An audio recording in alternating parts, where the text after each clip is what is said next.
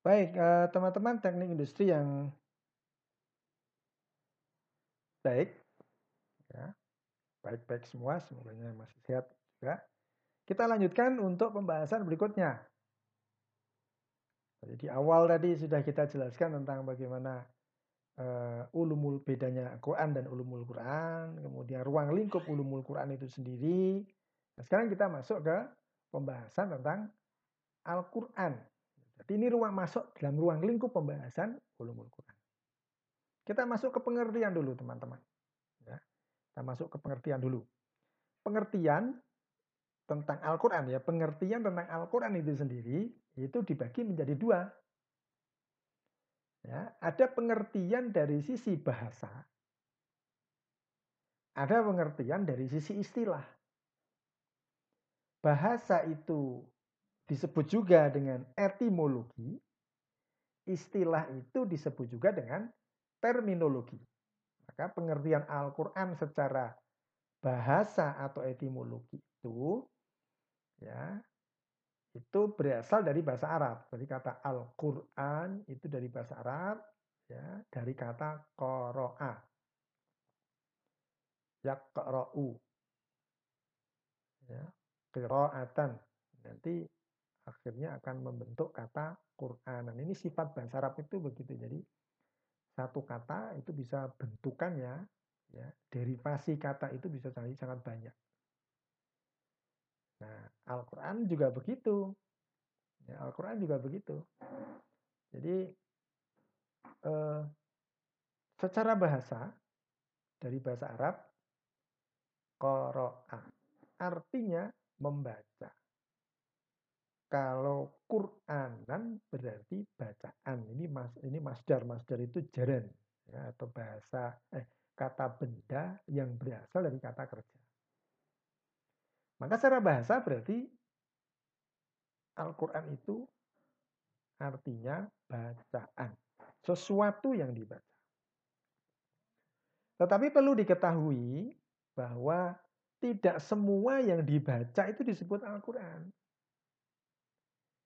Ya, tidak semua yang dibaca disebut Al-Quran. Kita tiap hari baca buku. Buku yang kita baca bukan Al-Quran. Meskipun secara bahasa artinya ya, Quranan artinya artinya itu sesuatu yang dibaca. Tapi dia bukan Al-Quran.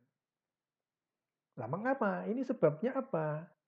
Karena istilah Al-Quran yang artinya bacaan dan itu berbeda dengan bacaan yang lain karena istilah Al-Quran itu di dalamnya terkandung wahyu. Sementara bacaan-bacaan yang lain tidak mengandung wahyu. Maka tidak disebut dengan Al-Quran. Ini secara bahasa dulu ya. Jadi hanya Al-Quran kitab suci yang kita sebut Al-Quran itulah bacaan yang di dalamnya ada wahyu. Sementara ketika kita menyandingkan kitab suci Al-Quran dengan buku lain, misalnya buku novel apa gitu. Buku novel itu bacaan secara bahasa, tapi dia tidak disebut Quran. Begitu ya, ini secara bahasa begitu. Ini pengertian awal sekali, teman-teman, biar uh, memahami dari awal tentang apa itu Al-Quran.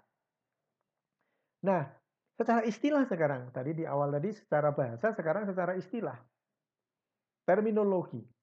Apa itu Al-Quran? Al-Quran adalah firman Allah yang diturunkan kepada Rasulullah Muhammad Shallallahu Alaihi Wasallam yang dibaca dengan mutawatir dan beribadah dengan membacanya. Artinya, pengertian ini artinya begini. Al-Quran itu firman Allah yang diturunkan kepada Rasulullah. Wahyu yang diturunkan kepada Rasulullah.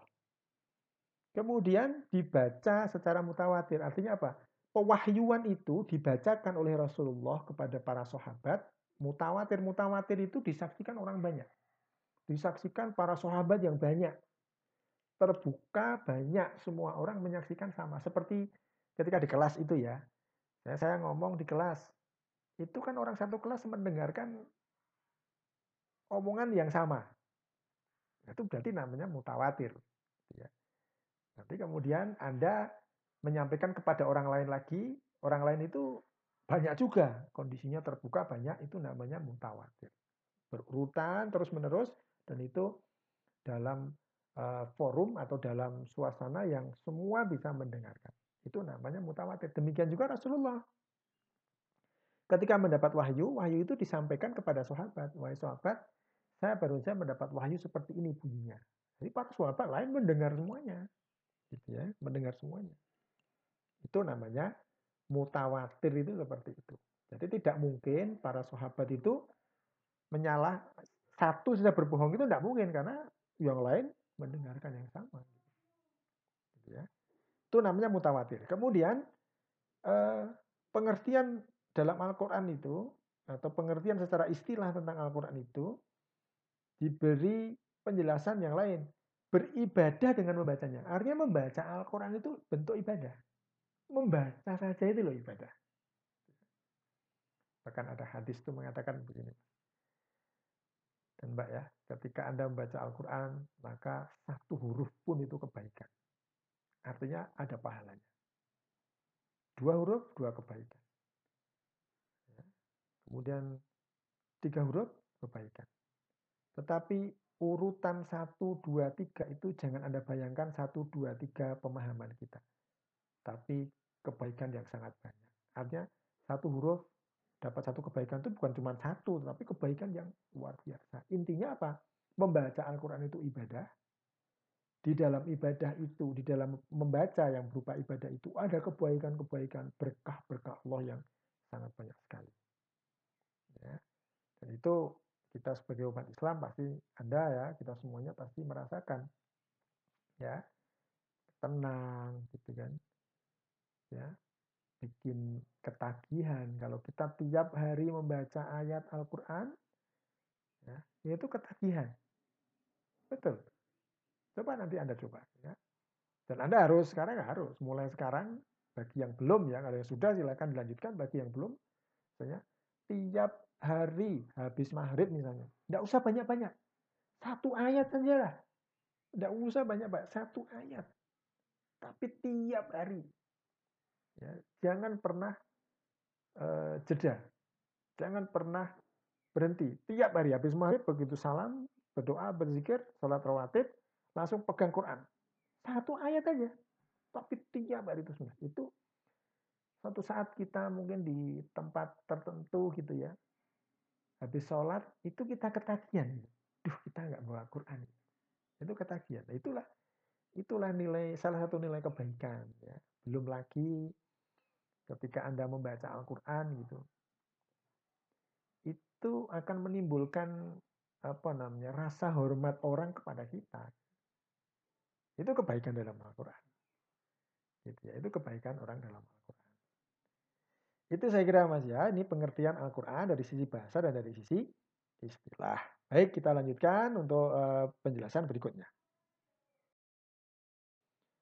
Sekarang bedanya Al-Quran dengan hadis kutsi. Kita kadang-kadang mendengar istilah hadis kutsi. Hadis kutsi itu hadis suci. Hadis suci. Ya. Hadis yang ya, nama hadis itu berarti ucapan, perbuatan, atau persetujuan Rasulullah terhadap sesuatu. Itu hadis. Kalau yang hadis nabawi, hadis dibagi dua itu nanti ya mata pelajaran nanti ketika hadis ketika hadis nabawi, eh, apa namanya hadis itu bagi dua, hadis nabawi itu murni semuanya dari Nabi. Meskipun sumber utama hadis itu tetap dari Allah, tetapi ucapannya, kemudian lafaznya, konteksnya itu dari Nabi. Kalau hadis kutsi itu isinya kandungan dalam hadis itu dari Allah, tapi bahasa dan ucapannya dari Nabi. Itu hadis kutsi. Ya. Kalau Al-Quran, baik isinya, sumbernya, isinya, teksnya, lafaznya itu dari Allah. Itu Al-Quran. Ya. Itu bedanya hadis kutsi dan Al-Quran. Kalau hadis kutsi, isinya saja yang dari Allah, teks dan lafaznya dari Rasulullah. Sumbernya tetap dari Allah juga. Kalau hadis nabawi, hadis biasa, bukan hadis kutsi, ya, hadis nabawi itu ya seperti hadis-hadis yang kita baca itu, sumbernya dari Allah, isi teks dan lafaznya dari Rasulullah. Misalnya, hadis berbunyi, An-nikahu min sunnati, faman raghiba an sunnati falaisa minni. Itu ucapan Rasulullah ya. Berarti hadis. Nikah itu sunnahku. Barang siapa yang membenci sunnahku, maka bukan umatku. Ini berarti hadis nabawi, hadis biasa. Berarti apa? Kewajiban nikah itu sumbernya dari Allah. Tetapi isi hadis itu, teks lah hadis itu, lafaz hadis itu, itu dari Nabi namanya hadis nabawi. Kalau hadis kutsi, Ya, kalau hadis kutsi itu isinya sumbernya dari Allah, isinya dari Allah, tetapi teks dan lafaznya Rasulullah yang mengucapkan, yang membuat teks dan lafaznya itu Rasulullah. Nah, kalau Al-Quran sumbernya dari Allah, isinya dari Allah, teksnya dari Allah, lafaz yang diucapkan Rasulullah itu juga dari Allah. Maka Nabi itu hanya mengucapkan apa yang diberikan oleh Allah. Jadi kata-katanya bukan kata-katanya Nabi sendiri, tapi itu kata-kata dari Allah melalui malaikat Jibril kemudian disampaikan kepada Rasulullah. Rasulullah mengucapkan persis apa yang diucapkan Jibril kepada sahabatnya, kepada orang-orang yang menjadi objek dakwah dari Rasulullah. Itu perbedaannya Al-Quran dan hadis kudsi. Perbedaan yang lain. Ya. Al-Quran diriwayatkan secara mutawatir. Tawatir itu tadi ya orang banyak yang meriwayatkan, berarti yang mendengar itu orang banyak, yang mendapatkan itu orang banyak, dan tidak mungkin akan ada yang berbohong karena disaksikan orang banyak semuanya, dan terus menerus gitu eh, dari Nabi kepada sahabat, sahabat kepada uh, yang lain ya keluarganya mungkin kepada para tabiin, kemudian terus menerus itu mutawatir dan tidak ada yang apa cewek bahasa Jawanya itu tidak ada yang terbuang. Persis sama yang diucapkan Allah yang di, kepada malaikat, yang diucapkan malaikat kepada Nabi, yang diucapkan Nabi pada sahabat, sahabat kepada kita itu persis sama seperti itu. Allah memfirmankan, Al-Fatihah misalnya, A'udzu billahi minasyaitonir rajim. Bismillahirrahmanirrahim. Alhamdulillahi rabbil alamin, arrahmanir rahim, maliki yaumiddin iyyaka na'budu wa iyyaka nasta'in mustaqim 'alaihim waladdallin itu Allah pada malaikat. Malaikat persis seperti itu kepada nabi. Nabi persis mengucapkan itu kepada para sahabat. Tadi kemudian ditulis. Para sahabat semua menyaksikan. Sahabat menyampaikan pada keluarganya keluarganya kepada kemudian sampailah kepada kita persis sama yang diucapkan oleh Rasulullah itu namanya mutawatir, maka disebut dengan qad ayus subut.